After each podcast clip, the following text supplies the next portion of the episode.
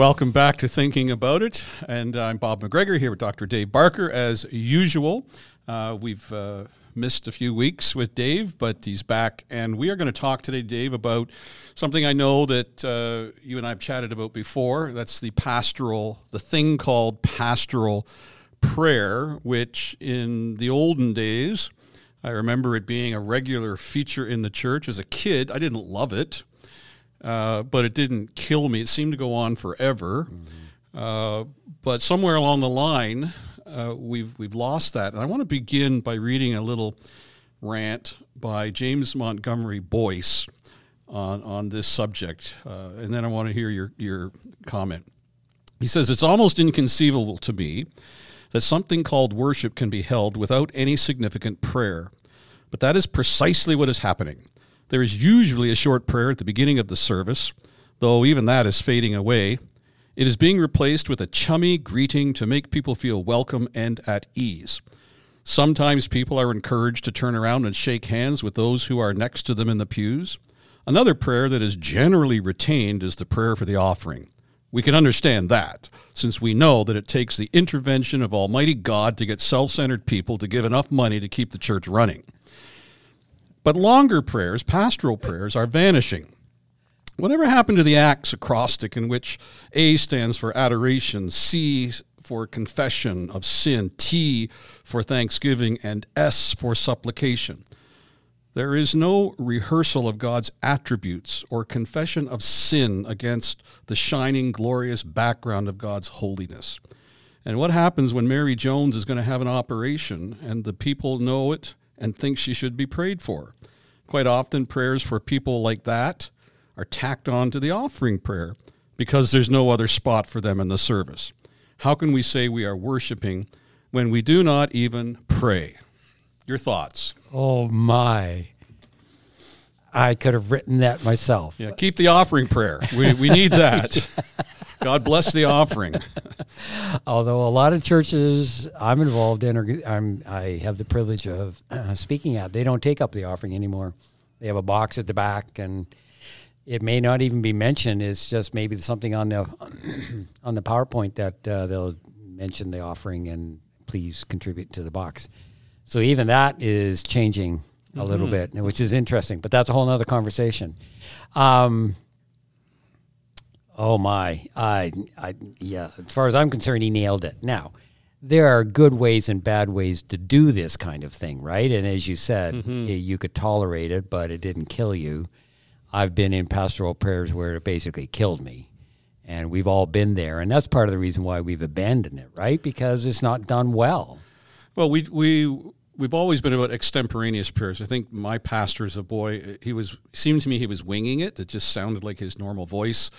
Uh, but we're talking about formal prayer, prayer that is written out mm-hmm. thoughtfully. It might take, you know, if a pastor spends 20 hours on a sermon or, or 15 hours on a sermon, he might spend a couple hours on a well written pastoral prayer. Mm-hmm and we don't we don't see that. I don't think I've ever really lived with that before. I've done it a few times here at Grandview, and I have to say it was moving for me to read a prayer that I had prepared and, and to, to read it corporately and to hear the affirmation amen or what have you of people as they were standing and I don't I don't know why I don't do that more often. It was interesting. There's a, a woman down the street from my home and uh, it's in a different denomination, and they do church polity differently. But she's an elder in her church, which is, you know, we're that's another conversation. But on a regular basis, she's called to do the pastoral prayer, and so you know we meet on the street and we chat about things, and it's fascinating to listen to her talk about how she prepares for that pastoral prayer. She's got a time limit. She's told me that. I think maybe seven or eight minutes and she'll say, I will spend two to three hours working yeah. on this seven to eight minute prayer. And I'm, I'm kind of thinking to myself, wow, I, I don't know how much, I don't know how I could think about it for that long. Do you think eight minutes is a long pastoral prayer? You know what? Well, I, I sat through a pastoral prayer that probably went for 20. That's uh, long. That's way too long. Um, yeah, I would say between five and eight is your pro- is probably enough. I think eight is at the long end. Um, pretty tough to do a meaningful prayer that you're going to work through the ACTS formula in five minutes. That's serious and thoughtful. Um, so yeah, the length I think needs to be carefully modulated, carefully boundaried, but also the structure of the prayer needs to be carefully boundaried. And the ACTS formula is a tried and true. And by the way, the ACTS formula is loosely based on the Lord's Prayer, so there is valid validity to using that that uh, that formula. What would you say is the affect of the uh, prayer? I know how I felt, um, but what, what would you say is what, what are we lo- missing when we don't have the Lord's Prayer that we need to be concerned about? Or, or a pastoral prayer. Well, yeah, pastoral prayer. Yeah. Um, so your affect, which has to do with interacting with people, it doesn't give a place for people to say an amen, or it doesn't give a place for people to resonate with the fact that Aunt Mary is having surgery, or it doesn't give a place for people to participate in a in a public confession of sin. And you know, it's interesting because we don't. Well, we say you know, public confession. What does that really mean? That each of us are confessing our sin? Well, the answer is yes. Why? Why can't it be? And even if it's not the specific sins that each people, each person is is doing, mm-hmm. there's a participation in a corporate notion of our need for God's forgiveness for our sinfulness, and there is a huge affective reality to that because week after week we are brought face to face with that reality and that's got to start think that's got to start causing us to think about some of these things that maybe we don't otherwise. So you get this idea of a pastor leading his people in prayers of confession, acknowledging in general our sinfulness, our need for grace, and you can fill in the blanks wherever you are. yeah and you can generalize it you know our sins of pride our, our sins of uh, not being caring for the for the marginalized. You have to be careful with that because some people are not proud and some mm-hmm. people do are deeply involved in caring for the for the for the marginalized and the poor but at the same time we can all grow in those Yeah. areas so we, we need to we need to frame it in a sense that it's not necessarily that we're all here but we all have propensities and tendencies to move in that direction So maybe you pray it to yourself first. Oh, absolutely. you know it's going to apply to everybody. How do you think the visitor feels, an unsaved person? Um, and there are, there's always a fringe group of people. You don't know why they're there. They're there. They're seeking. They're guests or something. Uh, sometimes we don't want to be too religious in our church services for fear of offending or making those people feel odd. But why can't we? Can, why can't we as a congregation be authentic? And I think a pastoral prayer allows us to be authentic in our adoration of God, in our confession of sin, and our gratitude for what He has done and the mercy in our lives, for our supplication and, and prayer for those who are in need. Why can't an audience, uh, a visitor, an unbeliever, recognize our authenticity? And I think sometimes we run a little bit too scared of the a visitor that might be among us when we gather week after week, it is a moment of, well, Walter Brueggemann talked about the fact that there were three categories of Psalms, okay? Orientation, disorientation, reorientation. And orientation has to do with all is well, Psalm 113, praise the Lord, we call to praise, reasons for praise, conclusion to praise. Lament, of course, is disorientation. And but the point is, when we are engaged in in our church services, we are at the point of reorientation. We're trying to bring people from a place of pain, brokenness, a tough week, whatever it might be, and bring them back into a sense of orientation so they can face the week uh, with a new sense of God's goodness and care in their lives.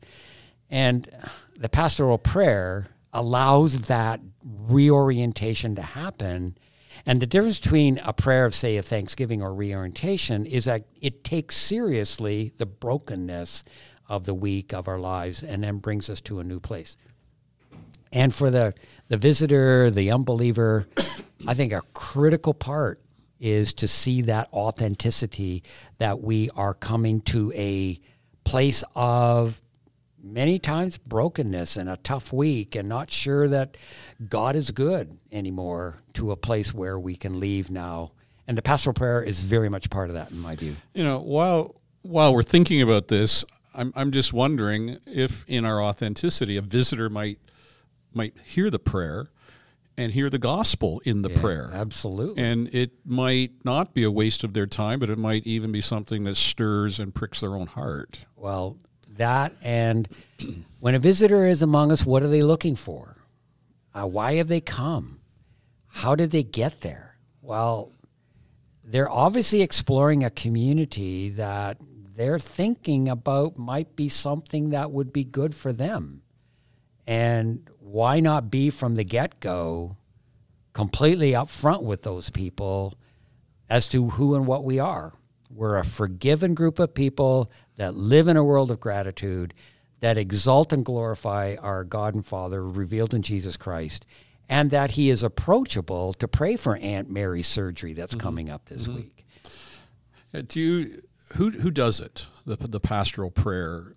Is it the pastor? Is it like a high priestly prayer? Can anybody lead in the pastoral prayer? You know, I, I think that depends on the congregation, but I think the pastor needs, needs to take the lead in it for sure. He needs to be seen doing it. Whether he does it week after week, I, I probably not, because often different voices speak to different people. But he needs to take the lead in it, and he needs the congregation needs to know that he thinks that's an important part of what we're doing. Yeah, so I would think it would be one of his duties. In fact, I do. I recall in one job description, maybe it was this one here, where by by job description, you the pastor was required to lead in the ordinances, and I'm not sure whether or not it said in pastoral prayer. That was a part of it, uh, but it was very important uh, to those people that the pastor be the one who uh, who leads in that pastoral prayer. And I, I think there is a powerful message when your lead shepherd or someone one of the shepherds is doing something that is of ultimate shepherdness, like you are bringing people to God uh, who need to hear from Him, and now now you're going to preach to them from the Word. So I, I think it's a powerful um, combination to lead people in that prayer and then to preach. But at the same time, I, th- I think other voices can be heard. So I, I do think it needs to be elders who are respected in the congregation, who have that pastoral place, because that's what an elder is, right? And so to have that voice um, uh, there, um, this might sometimes a woman's voice uh, would be a valuable voice to hear. Um, maybe a youth voice now and then. I, I wouldn't. I you know I, I do think it needs to be focused. I, I do think that the pastor and the elders of the church need to take the lead in all of this. But in even in preaching, you and I don't preach every sermon in our churches. We allow others to come through, and um, so to engage a bit more of the community notion, uh, the community spirit, I think is a valuable thing. But again, I, I'm, I'm back to the point of the pastor needs to be perceived by the congregation that he takes this very seriously. And I think one of the things Boice is, is saying here, there's uh, something about oh the Almighty God, uh, the the shining of the glory of God. There's something in a prayer, unlike some of the music that we sing, that uh, just shapes and adds color to the glory of God when it's a well spoken prayer. It, it has it's a majesty about it, and I think a lot of our congregations suffer um, a lack of uh, just the dignity and the majesty of God, and we're very chummy, as he says. And the prayer, when you're standing, it's formal. Uh, pay attention. Uh, we're we're talking to God here. Yeah. We've missed a lot of that. Oh man, talking to God. First, okay, and obviously the the reflection on that is got to be well prepared and written out. And I think those others who lead in the pastoral prayer, which they can do, I think they need to be coached. I think the the pastor probably needs to re- read what they're uh, going to pray. Uh, this is a bit of a side issue, issue, but the talking to God thing, I'll never forget. Um, back in the day when we had when we had pianists, um, the pianist in the church where I was pastoring would never go to the piano while I was praying. Um, and, you know, get ready to go for the song, right? And I remember saying to her one day, "Well, why don't why don't you go to the piano?" Yeah. She said, "Pastor Dave, we're talking to God." Right. And man, I was convicted by that. And yet we do it all the time. Under the cover of prayer, Yeah. our worship bands move to the platform. We got all kinds of stuff moving on. And uh, anyhow, We'll have to think about that. we'll have to think. There's another topic for another day. Yeah, and we are out of time. Thank you for uh, listening to us. Uh, we don't often resolve things here, but maybe we've uh, put some thoughts in your mind to uh, re examine where the pastoral prayer fits in your church. Until then, I'm here with Dave Barker, Bob McGregor. We'll see you next time. Bye bye.